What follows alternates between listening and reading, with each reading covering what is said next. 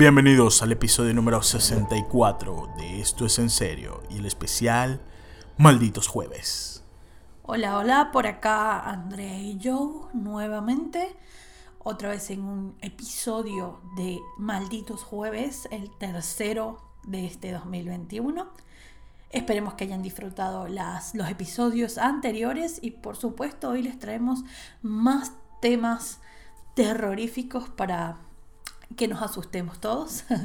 Antes de comenzar, recuerden por favor seguirnos en Instagram, arroba en serio podcast, arroba caso01 y arroba Joe Presents. También pueden escucharnos en Google Podcast, Deezer, Anchor y por supuesto Spotify. Seguirnos en nuestro Patreon y suscribirse si quieren y pueden apoyarnos.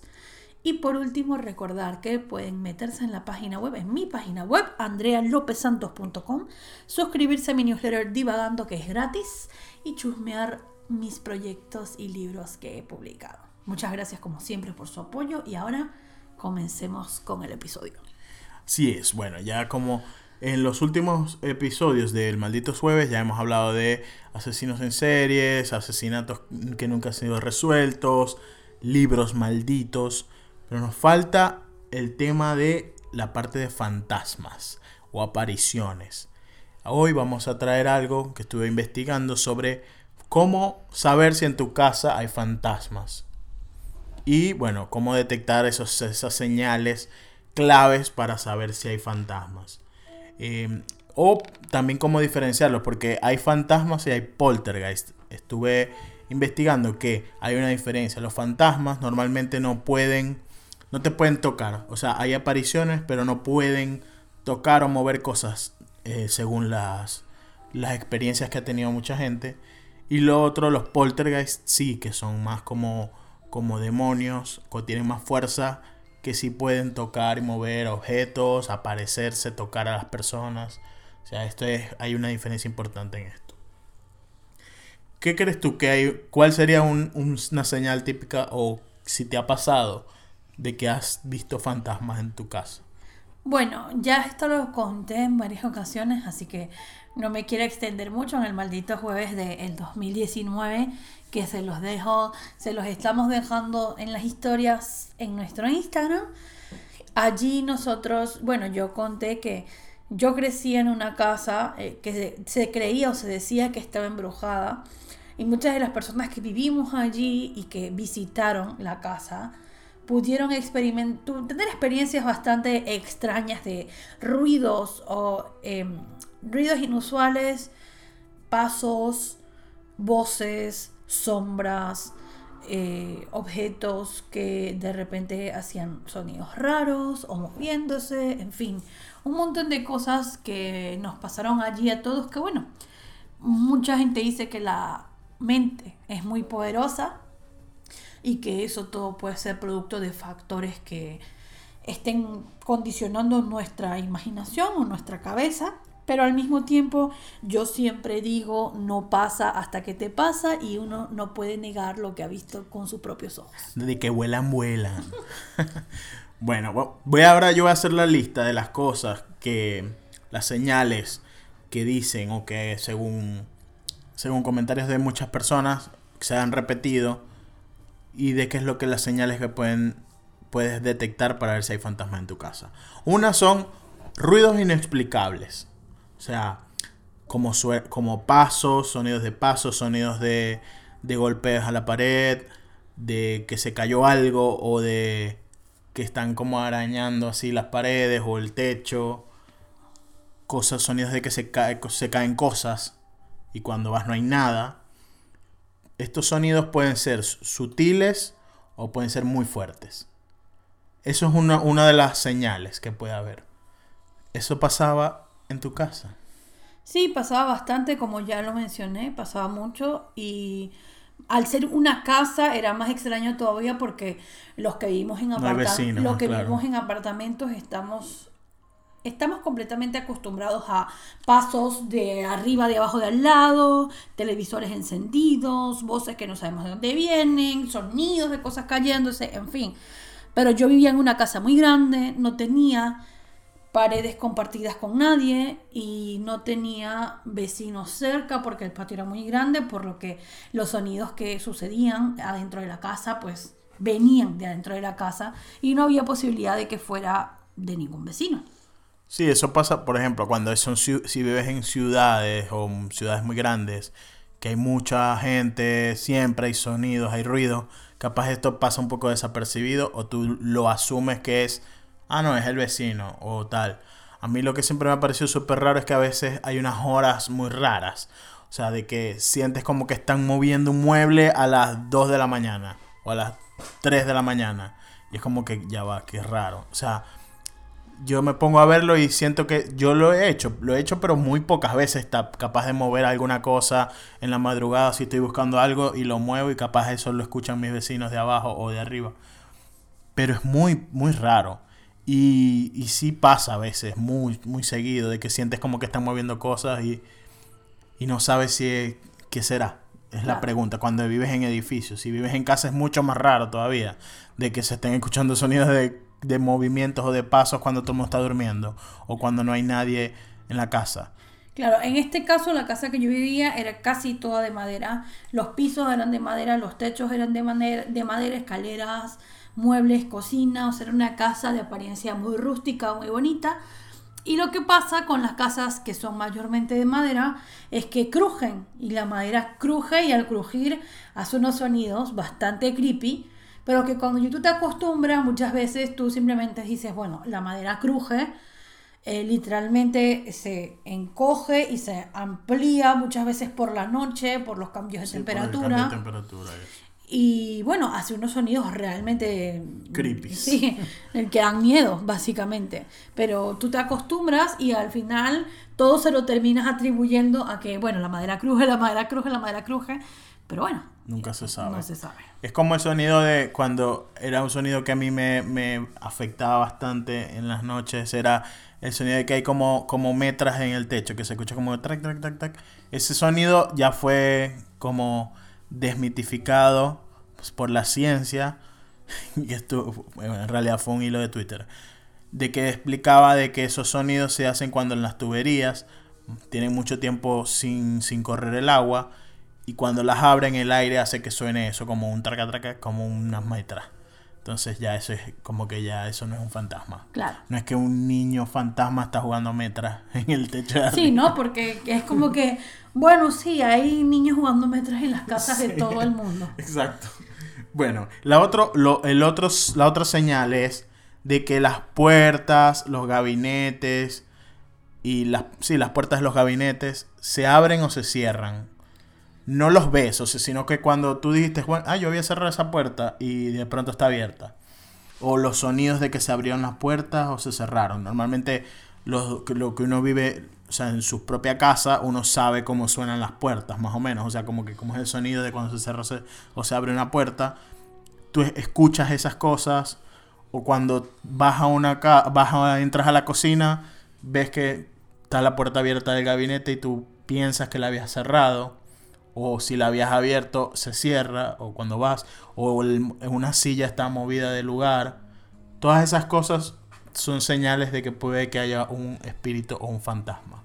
Eh, eh, muy, es muy raro, lo que dicen es que es muy raro que la persona o que uno vea cómo se abre la puerta o vea cómo se mueven las cosas. O sea, normalmente pasa cuando tú no estás en la habitación, que vuelves, ya pasó. No sabemos, eh, es lo que se dice la diferencia entre fantasmas y poltergeist. Eso lo vamos a hablar luego. Pero eso pasaba en tu casa fantasmagórica. La verdad es que la verdad es que esta es una de las cosas que yo solamente viví una vez. Una vez que yo me desperté y la estaba sola en mi casa, me desperté en medio de la noche y la puerta del cuarto estaba abierta. Eso fue como lo más creepy que me pasó porque yo estoy segura de que la había cerrado. Evidentemente, los que me conocen saben o que han dormido conmigo saben que soy muy maniática y que no puedo dormir con la puerta abierta por ninguna circunstancia. Me da como estrés.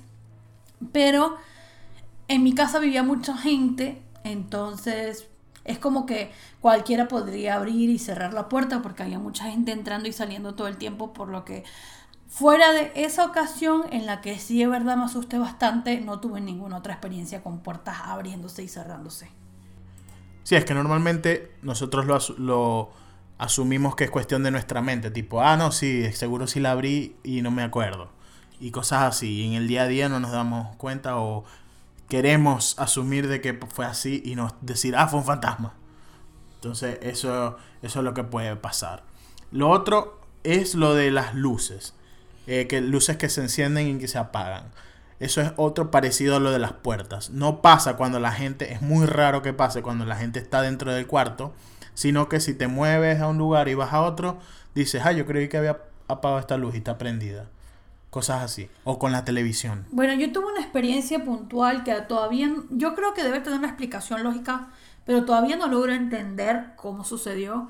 Yo fui, mi abuela, cuando, por materna, ella en su cuarto tenía un radio donde ponía unos cassettes o CD, no me acuerdo si eran cassette o CD, de meditación, porque ella escuchaba como una meditación de respiraciones profundas y visualizaciones y tal para irse a dormir.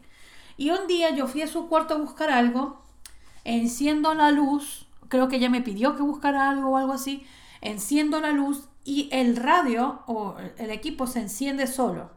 Y cuando la apago se apagó. Y esto lo hice dos veces. Lo encendí, escuché la voz del cassette CD y cuando lo apagué se apagó.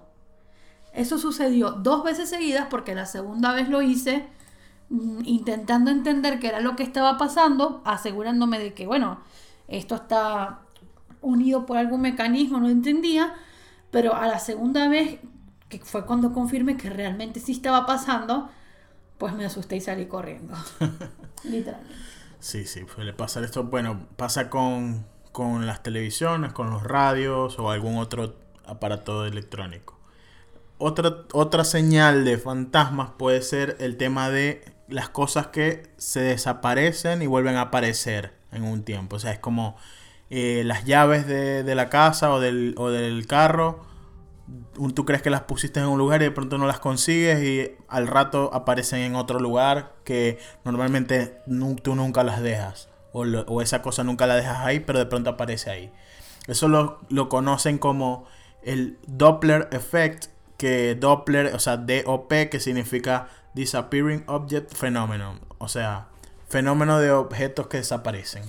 Bueno, yo toda mi vida he sido despistada y no sé si eh, eso probablemente tenga que ver, pero al mismo tiempo, desde que estaba muy, muy pequeña, yo le decía a mi mamá que las cosas se me perdían, que las cosas se me perdían, que yo dejaba un juguete en X sitio, les estoy hablando muy pequeña, 5 o 6 años, que yo dejaba un juguete en X sitio y que no estaba y que yo sentía que alguien me los estaba escondiendo. Y evidentemente mi mamá pues me dio infartada. Este, bueno, trataba de calmarme y decirme que, que que tratara de recordar dónde había puesto las cosas, que estuviera pendiente, ta, ta, pero bueno, tenía como pesadillas recurrentes con este tema de que alguien estaba escondiéndome las cosas. Fue tan, tan, tan, tan, tan fuerte que mi mamá se lo empezó a creer y este, me llevó con una señora de estas mm, brujas, pero bueno, no sé si bruja es la palabra, pero... Sí, una mentalista.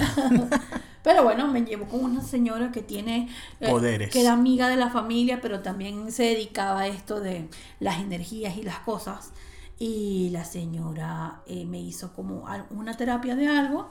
Honestamente no me acuerdo porque yo estaba muy chiquita, pero mi mamá realmente ya se estaba comenzando a asustar porque yo estaba muy insistente, muy insistente con esto de que se, que se me perdían las cosas, que veía duendes también le decía. Bueno, hay gente que dice eso, de que no, eso fue un duende que se llevó la vaina. Yo le decía que veía duendes, que había alguien que me estaba escondiendo las cosas, en fin, eh, yo se lo decía como con mucha, mucha, mucha recurrencia y de hecho hay cosas de esa época que no recuerdo bien, que mi mamá seguramente debe recordar mejor que yo, pero efectivamente después de que me llevo con esa señora, pudo haber sido por su gestión o lo que sea, o de verdad funcionó porque no me volvió a pasar. Así que, bueno, no sé. Yo desde pequeña de verdad. al duende. Yo desde pequeña de verdad he tenido muchas experiencias de ese tipo. Eh, no tampoco así como que ver gente muerta ni nada, menos mal, porque no sé si lo podría tolerar, pero eh, no sé. Es como dije al principio, no pasa hasta que te pasa. Sí, yo, hay cosas que pero ya después me recuerdo que fue que las moví o, no sé. Pero sí he visto, he escuchado muchos casos de eso, de que se desaparecen cosas. Incluso pueden pasar días o semanas en que no aparece y de pronto aparece la cuestión. Y uno dice, ay, ve, apareció y tal. Y es como que... mm, Honestamente, una parte lógica y racional de mí siempre me dice como que Andrea, eso no existe, no es cierto, eso es tu- tus propios miedos, tu, tu cerebro, porque el cerebro es muy poderoso, aunque no lo creamos, o sea, realmente el cerebro tiene el poder de sugestionarnos en todos los sentidos. Y yo creo firmemente que eso es cierto, pero al mismo tiempo hay cosas que he vivido que simplemente no puedo negar. Y creo que hay una parte de mí que está enamorada un poco de, de lo desconocido, de eso que no podemos tocar, que muchos no podemos ver, pero que quizás esté ahí, como que eso siempre me ha encantado. Es una de las razones por las que más me gusta el terror y quizás por eso una parte de mí como que no quiere dejar de creer. I want to believe. Lo otro es ya algo un poquito más creepy. Es como sombras inexplicables. O sea, que Uh, eso tú veas, pasado. o sea, veas normalmente por el, por el rabillo del ojo como alguna sombra que pasa. Normalmente puede ser una forma humana, una es vaga, o sea, así como que medio una forma humana, o puede ser una sombra X. Esas cosas muy frecuentes también es signo de presencias de fantasmas. Supieras que eso era lo más común, eso era lo que más nos pasaba. Muchas sombras, algunas con forma ligeramente humana, eh, pasaban muy rápido, eso sí, pasaban a mucha velocidad, pero sí como que podías verlas pasando por las paredes de la casa, eh, sobre todo en la noche, a mucha velocidad, sombras extrañas. No les digo que pasaba todos los días, pero sí es una de las experiencias que recuerdo más vividamente. Repito, puede ser algo que tenga algún tipo de explicación. Esa casa era muy oscura, tenía muy pocas entradas de luz y en uno de los pasillos principales, como era tan oscura, tenía unas lucecitas en el pasillo pequeñitas, como sí, como en la parte inferior de la pared tenía unas lucecitas a lo largo de todo el pasillo, unas luces amarillentas y eso creaba una atmósfera bastante creepy porque claro, era todo oscuro y como con la luz amarilla así iluminando el pasillo. Y bueno, eh, pasaba que a veces se veían sombras pasando por ahí de un lado al otro del, del corredor. Claro, pero es que no tiene, o sea, no tiene explicación científica de por qué habría que pasar una, una sombra si no está, o sea, hay una luz y ya. Sí, no, honestamente la única explicación es que fue nuestra imaginación, pero es la imaginación de muchas personas. Exacto, es lo que, o sea, si es una sola persona, tú dices, bueno, ajá, pues qué tal. Que Pero ojo. que varias personas lo vean también. Que eh, ojo, evidentemente cuando hay ya una historia, están sugestionados. puede estar todo sugestionado porque ya hay una historia en común, ¿no? Eso, eso es, eso puede ser cierto. Ciertamente a ninguno de nosotros nos pasó que, que hayamos tenido una experiencia cercana a la muerte o algo así. Eh, mi teoría realmente cuando estaba allí es que simplemente había espíritus que habitaban la casa al mismo tiempo que nosotros. Habían energías. Y que no necesariamente eran eh, demonios o cosas malas, sino que simplemente habían energías allí que, bueno, hacían que tuviéramos unas experiencias peculiares. Claro, porque es que te da miedo, obviamente, pues, pero si no te están haciendo nada, capaz, o sea, pues convivir. De digamos, hecho, hay mucha gente que cree que estas energías después cargan o se apoderan de los objetos, que es un tema que voy a hablar en un rato, y cuando nosotros nos mudamos de Cabimas a Maracaibo, en Cabimas era donde estaba esta casa, luego nos mudamos a Maracaibo, cuando nos mudamos a Maracaibo, mi abuela se llevó de su casa muchas de estos objetos y también tuve allí experiencias extrañas, a pesar de que era otra casa, pero pudo haber sido por los objetos, porque incluso cuando nos mudamos, eh, porque después dejamos de vivir con mi abuela y nos mudamos a nuestra propia casa, eh, pues con mi mamá y mi hermana, allí ya más nunca volví a tener experiencias de ningún tipo, así que puede ser, quién sabe. Sí, es probable. Bueno, la otro, el otro punto es que el comportamiento de animales, comportamiento extraño de los animales o de las mascotas, eh, de un perro, de los gatos o cualquier otra, otra mascota que se comporta extraño. O sea, los perros ladrándole a algo que no se ve o que se asustan o no quieren entrar en alguna en un cuarto. Se rehusan a entrar por como con, miedo. Los gatos normalmente que se quedan como mirando algo o como que mirando que cruza el cuarto. Em, se dice que normalmente los animales tienen sentido más agudo que, que las personas. Entonces muchos investigadores creen que las habilidades físicas de los físicas psíquicas de los animales los puede ayudar a detectar estas cosas. A mí una vez mi, Lucy, mi perra, empezó a ladrar en medio de la, madrugada y me fui en shed. Pero bueno, como digo, estamos, vivía en un, apartamento, probablemente fue algún vecino que pasó, no sé, por las escaleras, hizo ruido y ella se asustó, pero igual me dio el cagazo. Pero bueno, tú no tenías mascotas, así que probablemente no, no lo hayas podido. No, este tipo de experiencias no las tuve porque además en mi casa nunca permitieron tener mascotas adentro de la casa. De hecho, los únicos intentos de mascotas que tuve fue una perrita que se escapó y una gata que mi mamá terminó regalando porque no la soportaba porque era muy pequeña y le ensuciaba toda la casa. Entonces, bueno. Mm, en mi familia no eran muy amigables con las mascotas en general por parte de madre, porque por parte de padre sí que había muchas mascotas, pero de igual forma la mayoría estaban afuera y como yo iba allí a casa de mi abuela paterna cada dos semanas o así, pues no, no tuve experiencias con animales de ningún tipo. Vale, lo otro, bueno, uno de los últimos puntos para detectar si hay un fantasma en tu casa es el sentimiento de ser observado. Esto normalmente es no es tan común, no es tan, perdón, no es tan común, no, no es tan raro. Normalmente hay nosotros en nuestra mente como que a veces nos quedamos así, sentimos como que nos están viendo, pero esto dicen que puede ser algo a una, o, o junto con todos estos que hemos hablado, puede ser otro signo de que hayan fantasmas, de que tú sientes ese, esa sensación de que te están viendo esa es otra, otra cosa que puede ser venir de algo paranormal. En esta casa donde vivía, en la planta de abajo, era una casa muy muy grande, en el piso de abajo habían dos habitaciones que en realidad se utilizaban como estudios. Estaba el estudio de mi abuela, que lo llamábamos, bueno, el estudio de Nonita, y después estaba lo que llamábamos el estudio blanco, porque el estudio de Nonita era todo de madera oscura y el estudio blanco era todo de los, muebles y la mesa eran blancos. El estudio blanco era el que utilizábamos todos los demás, los niños, en fin, utilizábamos ese, el de mi abuela sagrado para hacer su cosita, porque ella es profesora y tal, sus tesis y sus cositas, en fin.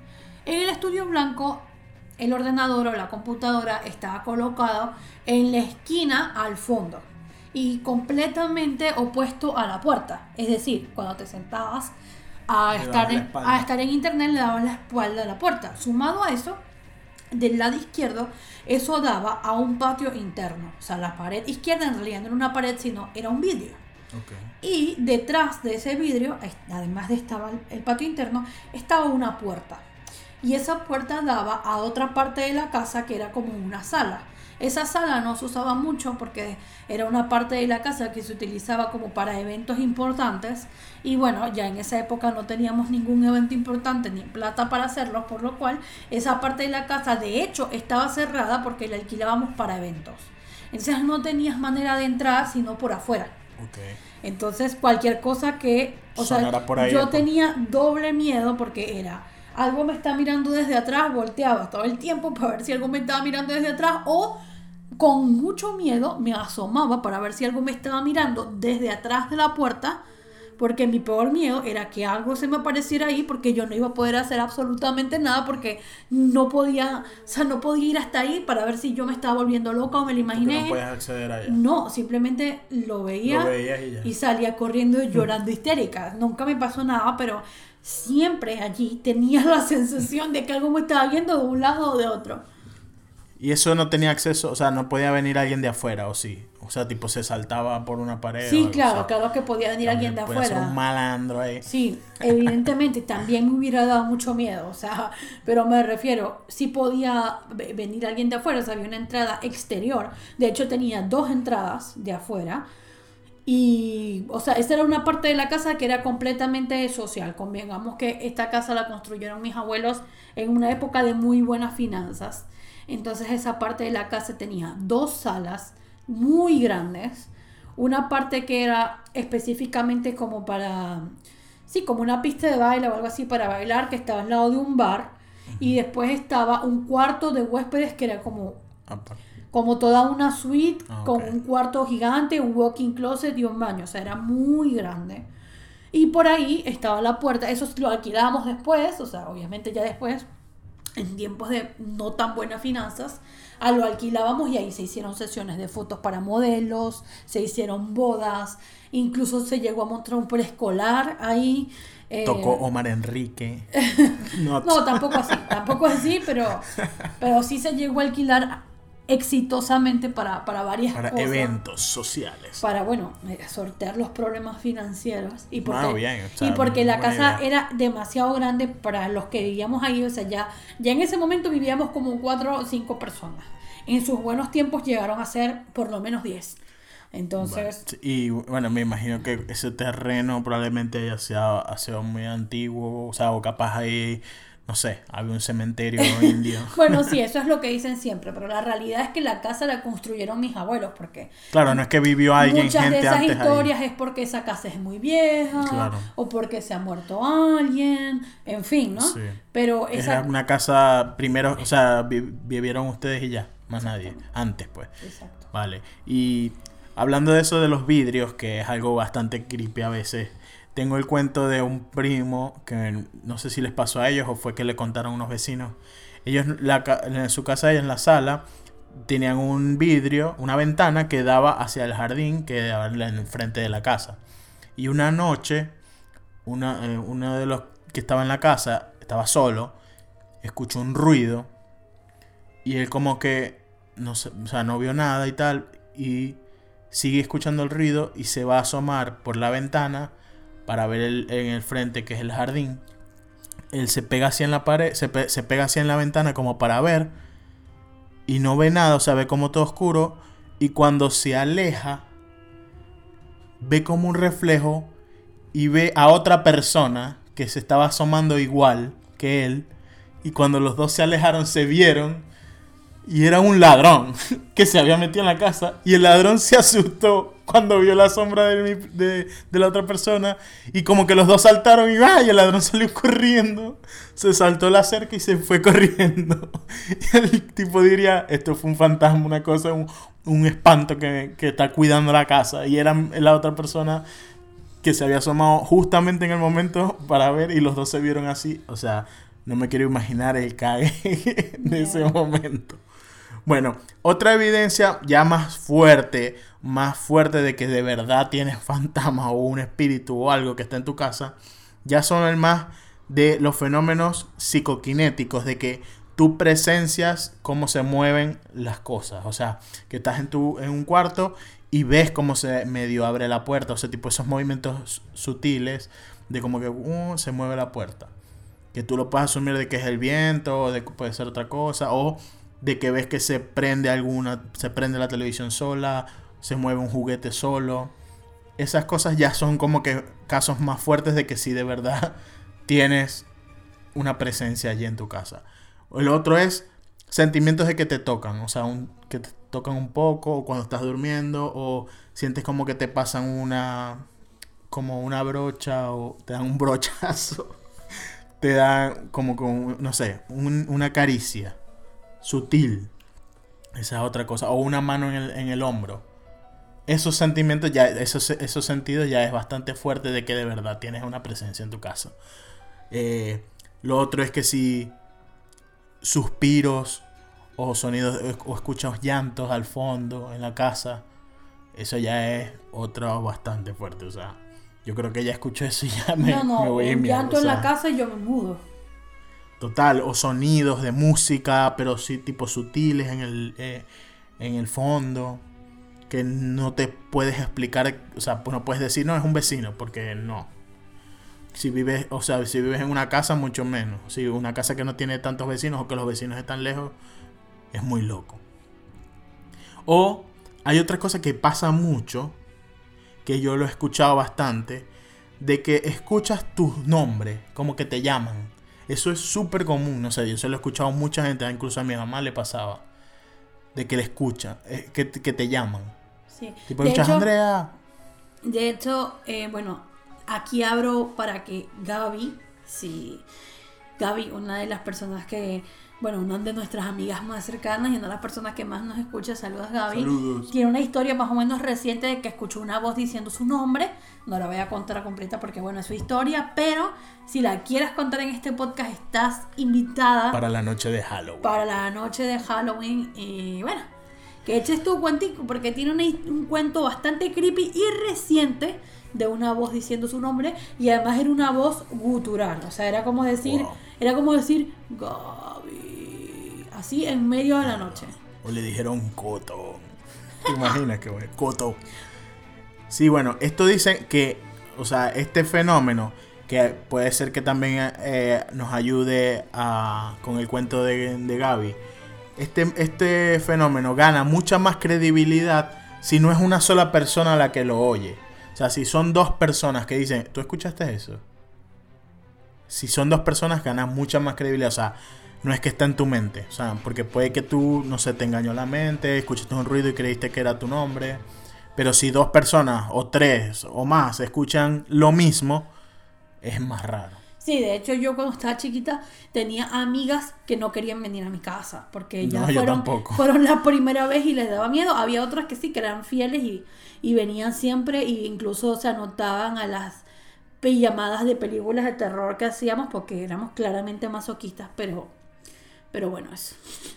Lo otro, otro punto bastante importante es lo que llaman que cambios de clima. O sea, si estás en un cuarto y empieza de pronto a hacer frío o calor, eso- esos cambios repentinos de, de temperatura sin alguna razón obvia o explicable es una señal muy grande de que hay un, un espíritu en tu casa.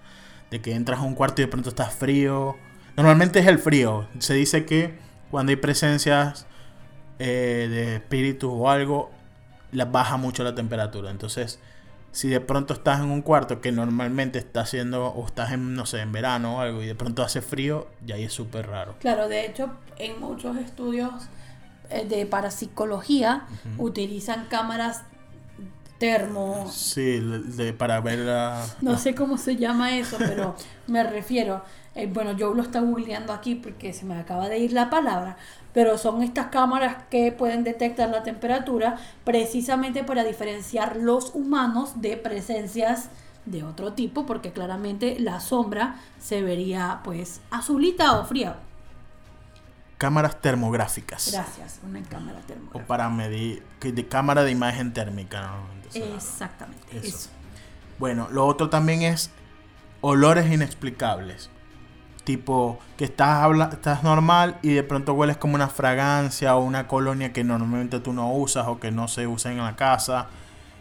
Esas cosas también son eh, indica- indicativos para saber de que hay una presencia sobrenatural.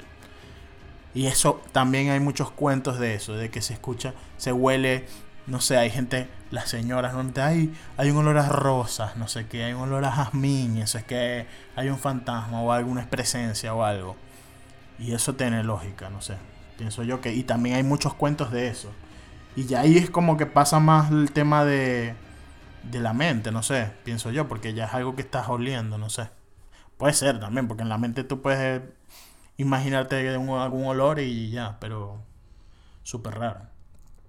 Lo otro, normalmente esto, estos olores dicen que vienen acompañados con sombras o voces o algo, o sea, vienen en conjunto. Ya lo último es cuando hay una fenómeno de poltergeist. O sea, esto, estas cuestiones que esto que voy a contar aquí que pasa ya es es un poltergeist. O sea, ya esto no es un fantasma normal. Esto normalmente pasa cuando hay movimientos de objetos o levitan objetos en tu presencia. O sea, que estás tú ahí viendo cómo se mueve y se levanta la botella. Y ahí no puedes decir que no es mentira o de que es de la mente porque lo estás viendo. Si eh, las puertas se cierran durísimo, con mucha fuerza, o, mu- o muebles que se mueven de un solo golpe, ya esto es... o sea, no puedes de- negar de que hay un poltergeist en tu casa. Bueno, Joe sabe que ya creo que ya lo he contado, pero lo voy a volver a contar para los, para los que no me han escuchado, que realmente la única razón por la cual yo no puedo negar la existencia de presencias, de espíritus o fantasmas o energías, como las quieran llamar, en este mundo es que yo tuve una experiencia en la que yo estaba en mi cuarto, ya vivía en Maracaibo, ya estaba grande, de hecho ya estaba de novia con Joe, o sea, tenía 20 años o más fue la, última experiencia paranormal muy fuerte que me sucedió. Y es que estaba en mi cuarto, yo tenía un diploma de un certificado que recibí pegado en la pared, pegado detrás de la puerta, perdón, estaba pegado con cinta adhesiva. Y de repente entró como una especie de corriente de aire y se despegó el papel y se cayó al piso. Acto seguido, sin ningún tipo de corriente de aire y frente a mis propios ojos, este papel se eleva y comienza a ondearse en el aire. Ustedes imagínense un papel ondeándose en el aire, como si alguien lo estuviera doblando una y otra vez en el aire, en el aire, en el aire. Y esto fue durante más de 10 segundos porque yo estaba petrificada tratando de procesar qué es lo que estaba pasando. El aire estaba apagado, la ventana estaba cerrada, no hubo manera de que entrara una corriente de aire en primer lugar, ni tampoco de mucho menos que un papel se comenzara a mover solo por ningún motivo. Yo lo miré durante muchos segundos y luego de que capté de que no era normal, no, yo lo agarré con la mano y salí corriendo. O sea, yo, mi reacción fue irme hacia el frente, agarrar el papel con la mano y salir corriendo al cuarto. Y fui con mi mamá y le dije, mamá, mamá, mamá, ¿no sabes lo que me pasó? Y mi mamá se rió y me dijo, quizás era un fantasma. Y yo le dije, eso no era lo que necesitaba escuchar. Gracias. Yo necesitaba escuchar que cualquier explicación absurda que me pudieran dar. Y evidentemente yo entiendo perfectamente que historias de ese tipo es muy difícil que la gente las crea, porque Repito, el cerebro es muy poderoso, no es algo que esté comprobado científicamente y obviamente es más lógico y más realista y confortante creer solamente en lo que nuestros ojos pueden ver. Pero cuando tus ojos ven algo que no puedes explicar de ninguna manera, complicado. Y que en ese momento no te da como para decir voy a grabarlo con el celular, no sé, no te en da absoluto, o sea, es que estás en completo shock porque tú no sabes cómo vas a reaccionar. Ahora, si ustedes me preguntan a mí si yo me sentí, si yo sentí miedo, claro, sentí miedo, porque no entendía lo que estaba pasando, pero no sentí miedo porque sentí que fuera una presencia mala. Simplemente sentí miedo porque fue extraño lo que pasó. Pero yo al rato me devolví a mi cuarto y no me pasó más nada. Ni tampoco sentí que mi vida corría peligro ni que había un demonio ahí esperándome. yo no sé si volvería al cuarto. Pero Estuviste en presencia de un fenómeno psicoquinético severo. O sea, eso era una alta probabilidad de algún poltergeist en tu casa. Qué raro que no hubo, no hubo más eh, situaciones de estas o no pasaron más situaciones. Pasaron situaciones de que de sombras. Recuerdo que eh, en el apartamento había encuentros de gente que, había, que iba al apartamento que ya veía sombras o veía cosas, pero de movimientos, cosas. No sabemos si, si tu abuela o tu mamá haya visto cosas y después no las quiso contar o no las han querido contar, pero si están escuchando nos pueden decir y contar. De hecho, una vez me pasó con Elías, saludos Elías, que si está escuchando esto, un amigo, él estaba en la casa y estábamos en la sala y los dos comenzamos a sentir una energía muy pesada. El ambiente estaba tenso, así como recargado y comenzamos a sentir como sí, como una especie de presión, es la palabra, como una presión en el ambiente. Y bueno, nos cambiamos de, habitación, nos fuimos para la otra parte de la casa y nos dejó un poco esa sensación. Y después hablamos y dijimos, estaba sintiendo eso y él me dijo que sí. Y bueno, es inexplicable porque nos pasó a los dos en el mismo momento, al mismo tiempo, muy extraño. Y pudo haber sido cualquier cosa. O sea, repito, muchos factores entran en, consideración cuando suceden estas cosas, pero varias personas en conjunto conmigo sentimos y tuvimos experiencias y cosas. Y en este caso, siento, era un apartamento viejo, sí, pero creo firmemente que tiene que ver con la energía de los objetos que trajimos de la otra casa, porque cuando efectivamente nos mudamos, pues, y dejamos esos objetos atrás, nunca no, nos volvió a pasar. Sí, bueno, también que sí, que es, o sea, un conjunto de cosas, los objetos y además, capaz si en ese apartamento pasó algo o había energía de la gente que vivía antes, también queda ahí. Ese sí era un apartamento muy, muy viejo, así que sí, pudo haber sido muchas cosas. Eh, efectivamente hay algo que no podemos dudar, que es que cuando la gente se muere, se va para algún lado o no, pero no sabemos qué sucede.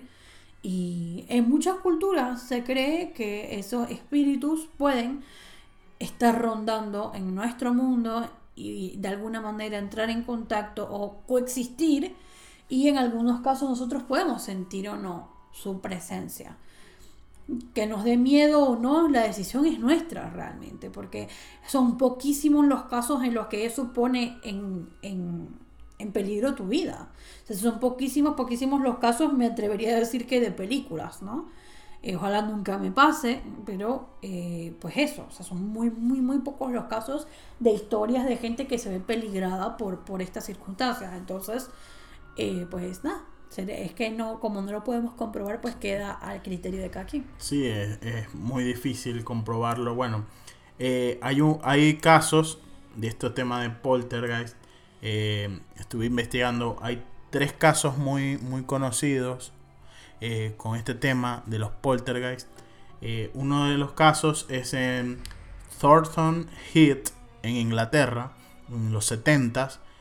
una familia eh, estaba pasando normal en su, casa en agosto, se cuenta, que estaban durmiendo y de pronto la radio que tenían como el radio despertador empezó a sonar durísimo, como que se encendió solo y empezó a hacer ruido, ruido y se asustaron, eh, lo apagaron y tal y como que lo que dicen es que la radio empezó a sonar como en una estación de un idioma extranjero, o sea, no era en inglés lo que sonaba.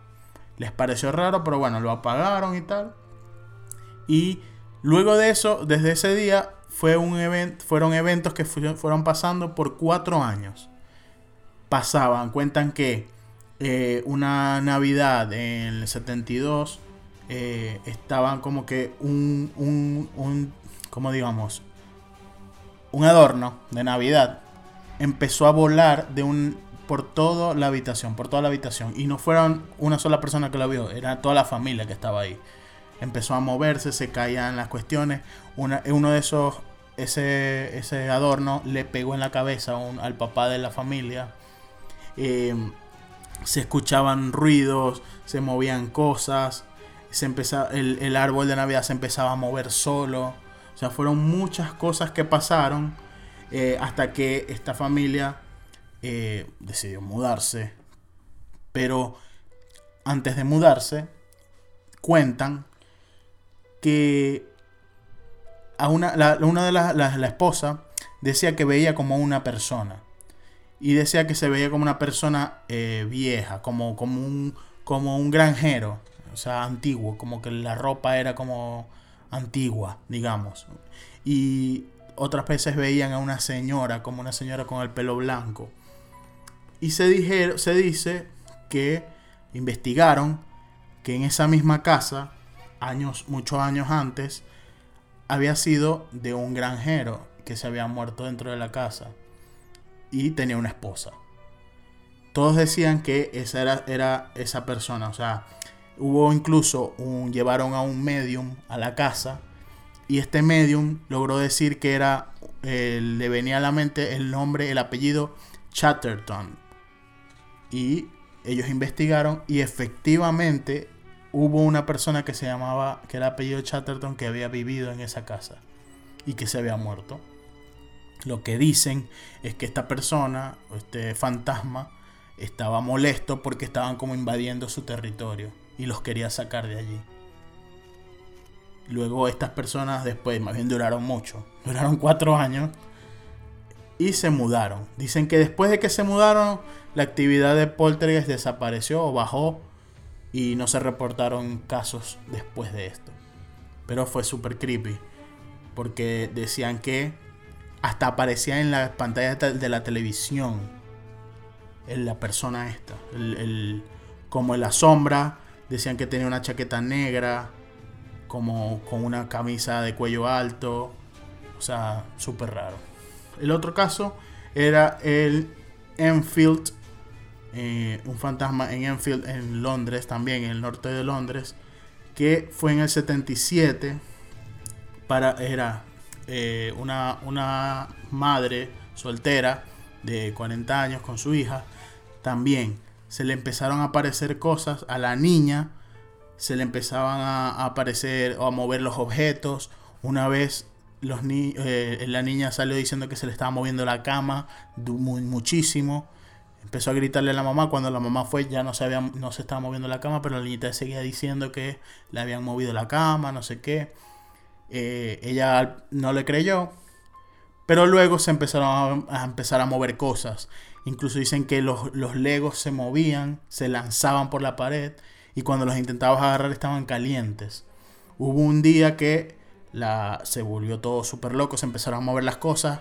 Ella eh, fue corriendo a la casa de los vecinos para que la, ayudaran. Los vecinos fueron a la casa, no pudieron ver nada, pensaban que era un ladrón, no sé, el, ruido. Y nunca se supo qué era. Llegaron, obviamente fueron varios eh, físicos, eh, mentalistas, no sé cómo se llaman, psíquicos, y que. No sé por qué ando con la cuestión de físicos y es psíquicos. Y dicen que eh, un Maurice Gross, que era eh, un investigador de la Sociedad de Investigaciones Psíquicas, eh, fue a investigar la cuestión y dicen que sí, se le movió una, una metra, digamos, que los niños tienen, jugaban con metras y tal, una metra le salió disparada y le pegó al, a él en su cuerpo así como que de la nada. Y ahí fue como que, what? Entonces, bueno, estos casos están, lo pueden investigar. Esto es uno de los casos muy famosos. Si quieren algo más reciente, les voy a recomendar algo que siempre recomiendo, que es el canal de YouTube Glam and Gore. Esta chica, ya lo he recomendado muchísimas veces en este podcast, pero insisto, esta chica tiene un montón de videos yendo a lugares embrujados en Estados Unidos y a diferencia de un programa de televisión, esto es una cosa mucho más casera yo a veces no creo en los programas de televisión que muestran casos paranormales porque obviamente lo falsifican para vender, pero sí que es cierto que me gusta más ver blogs un poco más autóctonos, que no digo que los youtubers no puedan editar las cosas, ni mucho menos, claro que se puede. Pero de verdad se los recomiendo porque es impresionante. Pues, solo, solamente el hecho de ir a visitar estos lugares como el Queen Mary o la prisión de Alcatraz o el Hotel Cecil o hoteles, eh, no solo el canal de Glamangor, hay miles de canales que se dedican a ir a visitar estos sitios y ir por la noche con un montón de aparatos para detectar presencias paranormales y de verdad es increíble, o sea, pero por les recomiendo específicamente el canal de ella porque esto fue hace cosa de 3, 4 años, o sea, relativamente reciente y es impresionante. Sí, bueno, uno del eh, caso que es un poco más reciente, digamos, eh, de estos de los poltergeist, es de 1998, cuando Jane Fishman, esto lo pueden buscar, lo vamos a dar este artículo también por ahí, eh, compró una cama antigua de los 1800 como regalo de Navidad de su, para su hijo de 14 años. El tema es que el niño, después de que empezó a dormir en esta cama nueva, digamos nueva entre comillas, dice que una noche sintió que tenía como unos, como que una presión en la almohada, como si alguien se le, había, se le posó sobre la almohada y, le empezó, y lo empezó a observar y sentía una respiración fría en el cuello. Esto le contó a los padres, los padres obviamente no, no le dieron mucha bola. Pero luego empezaron a pasar, seguir pasando cosas, como que en el cuarto eh, las fotos como que se, se volteaban, los muñecos se movían. Y luego encontraron en uno de los libros de los de, los libros del niño escrito como en letra del niño que decía Dani y un 7, como que el nombre Dani, 7. Ese es el de The Shining. Exacto. Y Entonces el tema es que esta gente se puso a investigar y trataron de contactar a Dani haciendo como cuestiones espiritistas y cosas así y creo que y todo se empeoró. Qué gran idea. Sí, exacto.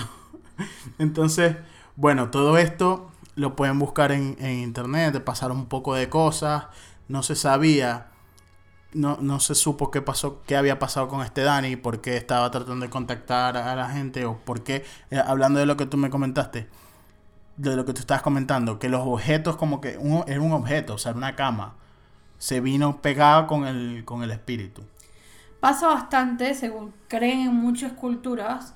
De hecho, está el caso también de, bueno, hay muchas películas de terror que han tratado ese tema, que de hecho está basado en historias reales, como por ejemplo Annabelle, que se trata sobre esta muñeca, y después está El Conjuro, que es, está basado en una historia real, y bueno, eh, todo eso le pasó a esas personas, tuvieron una cantidad de experiencia, obviamente la película pues lo hollywoodiza, pero si buscan la historia real, encontrarán que el, el elemento común en bastantes de estas historias son objetos, pertenencias personales que tienen cierta energía, eh, o pues no sé si decir que estén poseídos, pero puede ser, pero bueno, que, estén acompañados por cierta energía de, algún espíritu o, de alguien que las poseyó en su momento, o lo que sea, como lo quieran explicar, pero el punto es que estos objetos tienen una, una capacidad de atraer cosas, de traer espíritus, fantasmas, como los quieran llamar.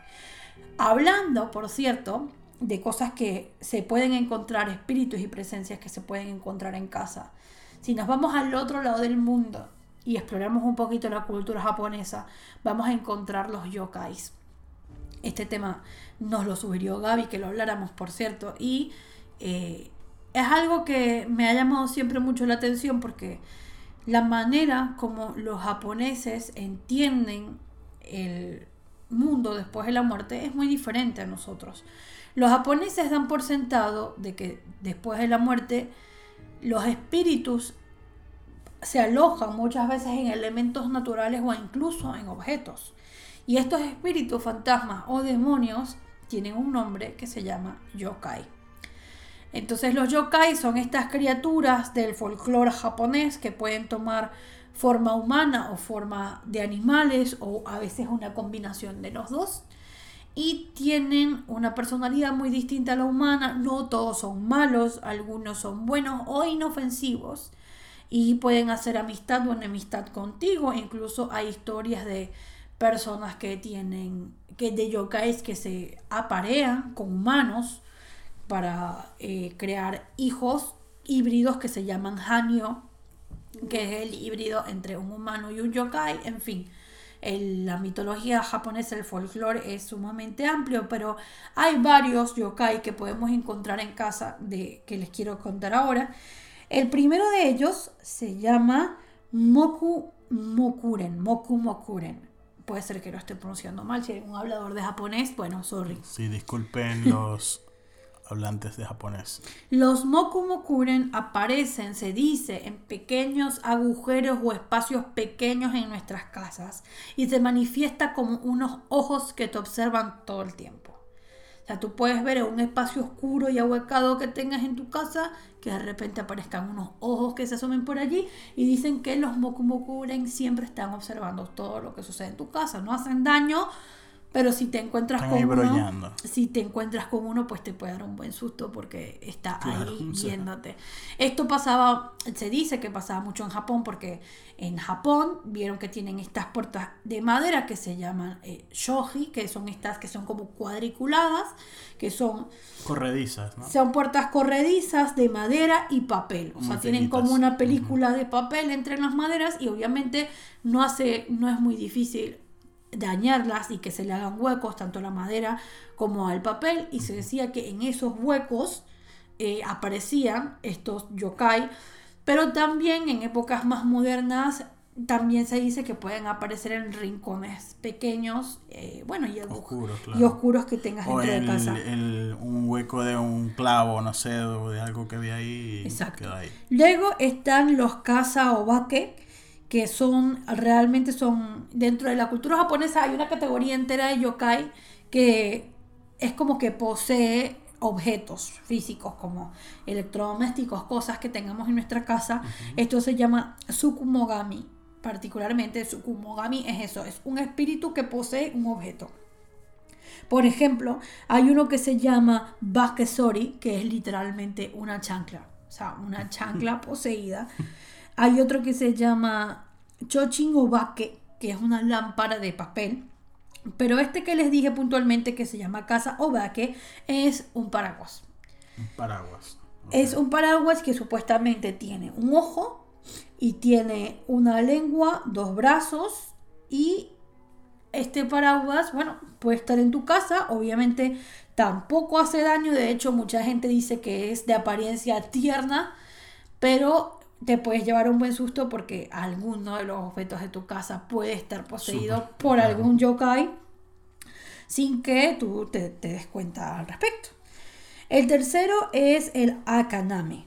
El akaname ya es como eh, una criatura, como decir un pequeño duende, que tiene una lengua muy larga. Y lo que hace es que se aparece en casas donde la gente no limpia, en casas que estén muy sucias o abandonadas, y dicen que se aparece allí para lamer literalmente todo el sucio. Y de estos espíritus asquerosos, en Japón hay bastantes. Porque después hay uno que se llama Kanbari Nudo, que literalmente se aparece en el váter, lavabo, como le digan. Y eh, también, además del Kanbari Nudo, está otro que se llama eh, no, mentira, es ese. Es el Kambari Niwo y el que les decía antes que es el Akaname. El Akaname se puede aparecer en cualquier sitio sucio, pero mayormente en el váter y después... En la poseta. Exactamente. Pero el Kambari Nudo se aparece cuando está sentado allí. Ah, justamente. Y dicen que te pasa la lengua. O sea, literalmente. Ok. Sí. o sea, es cuando a veces te, lo que llaman el, el beso de Dios. No sé, No sé a qué llaman el beso de Dios, pero no quiero saber. En fin. Next. En fin, hay toda una categoría de yokais dedicados como a lo sucio o a los baños, porque aparentemente en Japón esto es como un gran miedo de las personas, como estos espíritus que aparecen cuando, claro, porque cuando tú estás en el baño, estás completamente... vulnerable. Estás vulnerable completamente. Y bueno, te puede, puede ser bastante terrorífico que te aparezca algo en esa circunstancia. Pero estos, estos son, estos espíritus son normalmente son amigables, digamos, o, son neutros. No, los dos pueden primeros, hacer daño. Los dos primeros que comenté son completamente inofensivos. Okay.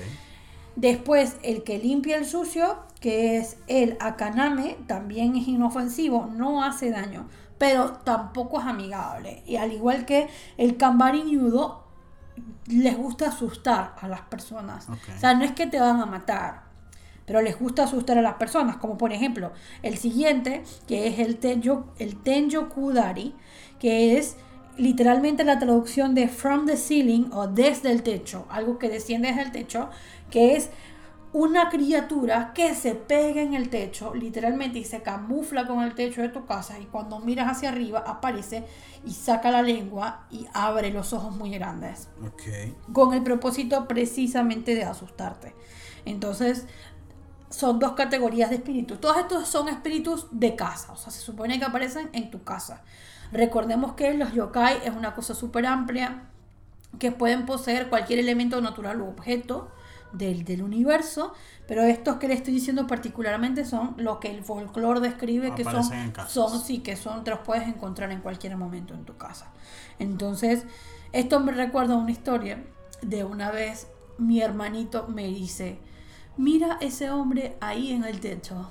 Estaba pequeño y estábamos en una sala oscura adentro de la casa.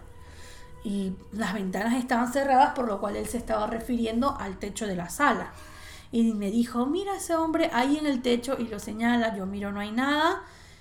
Y lo agarré, lo cargué y salimos corriendo. Y entonces le dije a mi papá, mi papá me dice, bueno, él a veces hace esas cosas. Mm, y yo, eh, bueno, para ustedes es normal, para mí no es normal y me dio como, bueno. Hay otro, hay otro yokai que se llama Sakabashira, que es literalmente lo que hace es, es un poltergeist, este específicamente. O sea, este sí tiene el poder de mover, agitar y, y este, digamos, interactuar con cosas.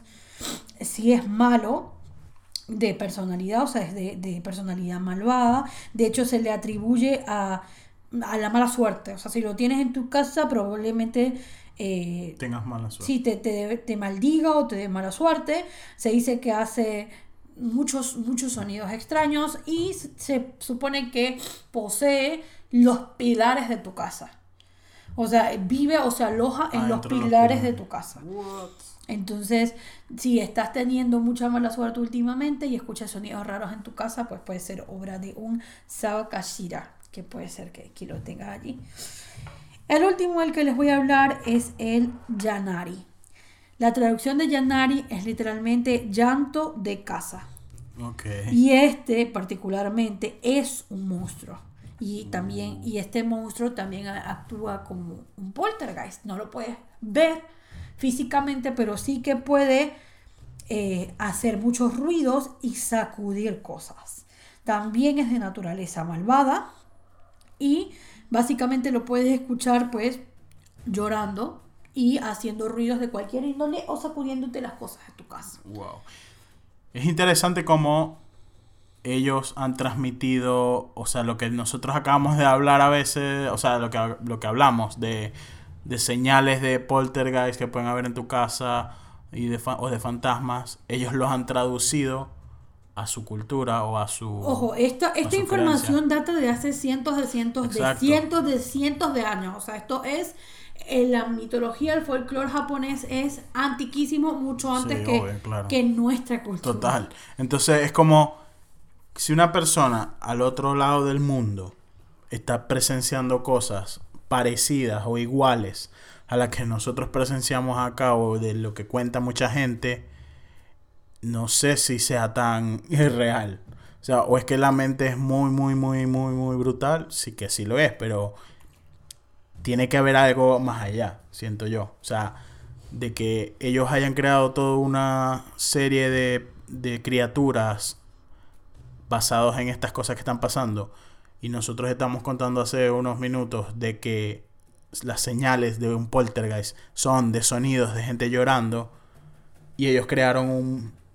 O sea, una criatura de que hace sonidos llorando, ¿sabes? O sea, es muy, muy loco. De hecho, el último de los yokais como más extraños y terribles que puedes encontrar en tu casa, que me había faltado este, es uno que se llama Ashiarai Yashiki.